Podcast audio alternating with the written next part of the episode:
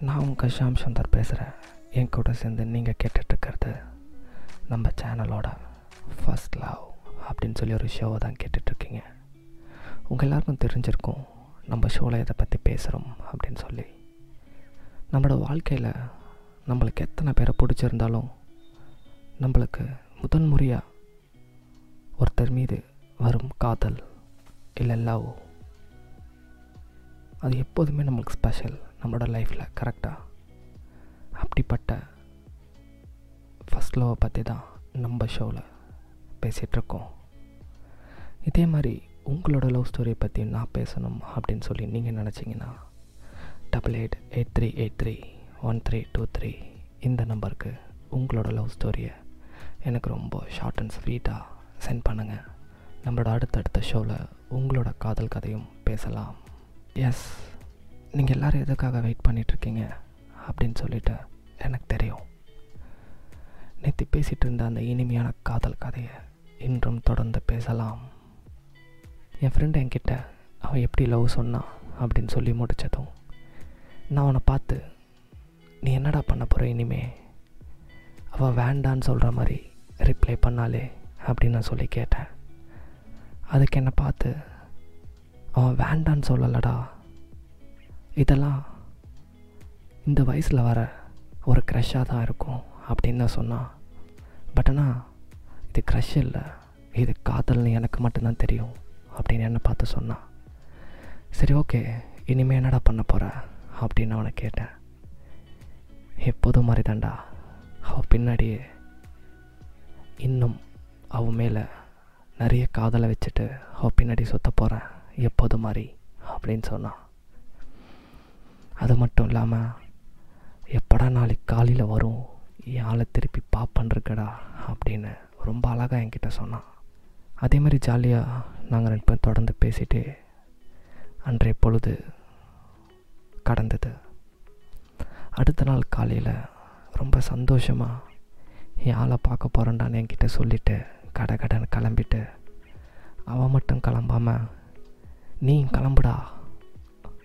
அப்படின்னு என்னையும் சொல்லி கட கடன் நாங்கள் ரெண்டு பேரும் கிளம்பி அவன் ஆளை அவன் பார்க்கறதுக்காக பஸ் ஸ்டாண்டில் போய் எப்போதும் நிற்கிற மாதிரி நின்றுட்டு இருந்தான்.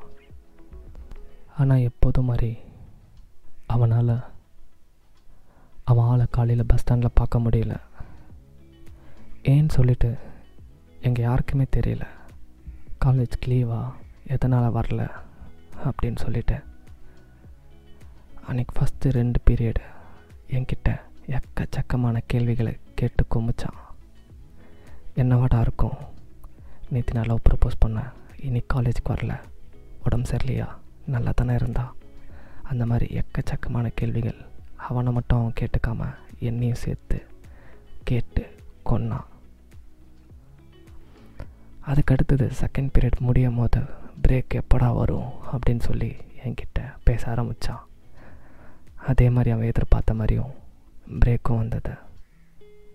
பிரேக் விட்ட உடனே எப்போதும் அவன் ஆள் எங்கே வருவான்னு அவனுக்கு தெரியும். அதே மாதிரி அந்த இடத்துல போய் நின்னான் அங்கேயும் அவன் ஆளை பார்க்க முடியல. அவனோட ஆள் கிளாஸ் கிட்ட என்னை கூப்பிட்டு போனான் அங்கேயும் அவளை காணும். சரி ஓகே நீ காலேஜுக்கு வரல போல.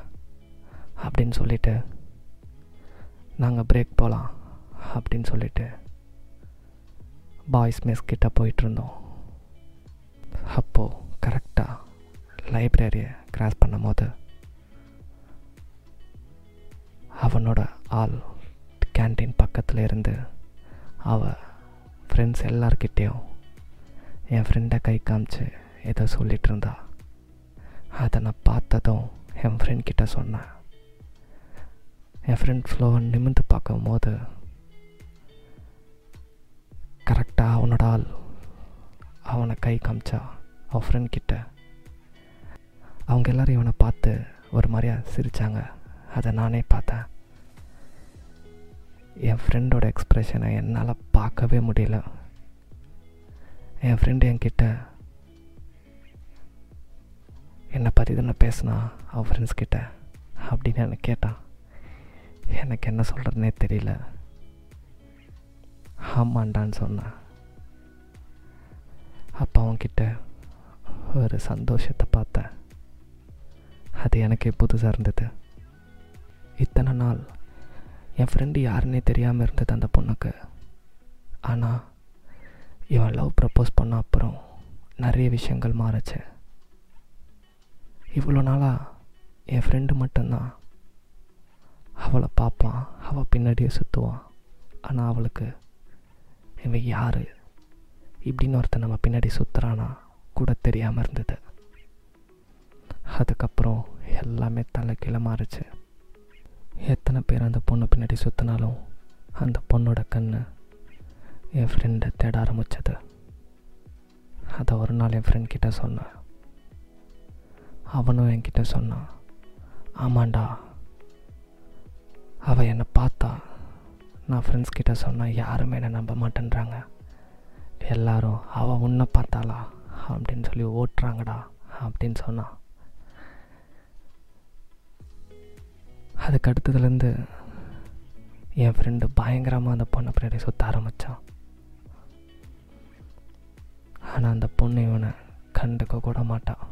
நாங்கள் எல்லாருமே அவன்கிட்ட சொல்லுவோம் மச்சான் அவள் ரொம்ப சீன் போடுறாடா அப்படின்னு. அதுக்கு அவன் ரொம்ப அழகாக சிரிச்சுக்கிட்டே எங்களை பார்த்து ஒரு விஷயத்த சொல்லுவான் எப்போதும். அவகிட்ட பிடிச்சது எனக்கு அதுதான்டா ரொம்ப அப்படின்னு சிரிச்சுக்கிட்டே சொல்லுவான். அப்புறம் இப்படியே எங்களோட college life first year second year அப்படின்னு சொல்லி போயிட்டே இருந்தது. செகண்ட் இயரில் எங்கள் கிளாஸ் தேர்ட் ஃப்ளோரில் இருக்கும். எங்கள் ஃப்ளோரில் ரெஸ்ட் ரூம் வசதி இருக்காது. அதனால் என் ஃப்ரெண்டு ஒரு நாள் செகண்ட் இயரில் ரெஸ்ட் ரூம் போகிறதுக்காக செகண்ட் ஃப்ளோர் போனான் அப்போது அவரோட ஆளை ஒரு சீனியர் ஒரு அண்ணா லவ் பண்ணிட்டு இருந்தாங்க. ரொம்ப சின்சியராக அந்த அண்ணனோட டீம் எல்லாருமே ரெஸ்ட் ரூம் முன்னாடி இருந்திருக்காங்க. அன்றைக்கி அவன் டைம் சரியில்லையான்னு எங்கள் யாருக்குமே தெரியல. ரெஸ்ட் ரூம்குள்ளே போன உடனே சீனியர்ஸ் அவனை கூப்பிட்டு அந்த பொண்ணை நீ லவ் பண்ணக்கூடாது. அவள் பின்னாடி நீ இனிமேல் சுற்றக்கூடாது அப்படின்னு சொல்லியிருக்காங்க. ஆனால் நம்மளோட ஹீரோ என் ஃப்ரெண்ட் அப்படிலாம் முடியாது அப்படின்னு சொல்லியிருக்கான். ஹீரோன்னு சொன்னாலே லவ் ஸ்டோரியில் கண்டிப்பாக அடி வாங்கணும்ல. அதே மாதிரி என் ஃப்ரெண்டும் ரெஸ்ட் ரூமில் ஆட்டி வாங்கினான் ஒரு அழகான ஒரு காதல் கதையை பற்றி பேசிகிட்டு இருக்கும் போது எவ்வளோ சீக்கிரமாக நம்ம ஷோவோட டைம் முடியுமான்னு நான் எதிர்பார்க்கல. இந்த ஷோ பிடிச்சிருந்ததுன்னா உங்கள் ஃப்ரெண்ட்ஸ் அண்ட் ஃபேமிலிக்கு ஷேர் பண்ணுங்கள் ஷேர் பண்ணுறதுக்கு முன்னாடி இன்னமும் நம்ம சேனலை நீங்கள் ஃபாலோ பண்ணலன்னா ஃபாலோ பண்ணுங்கள் எல்லாருக்கும் பாய் பாய் குட் நாய்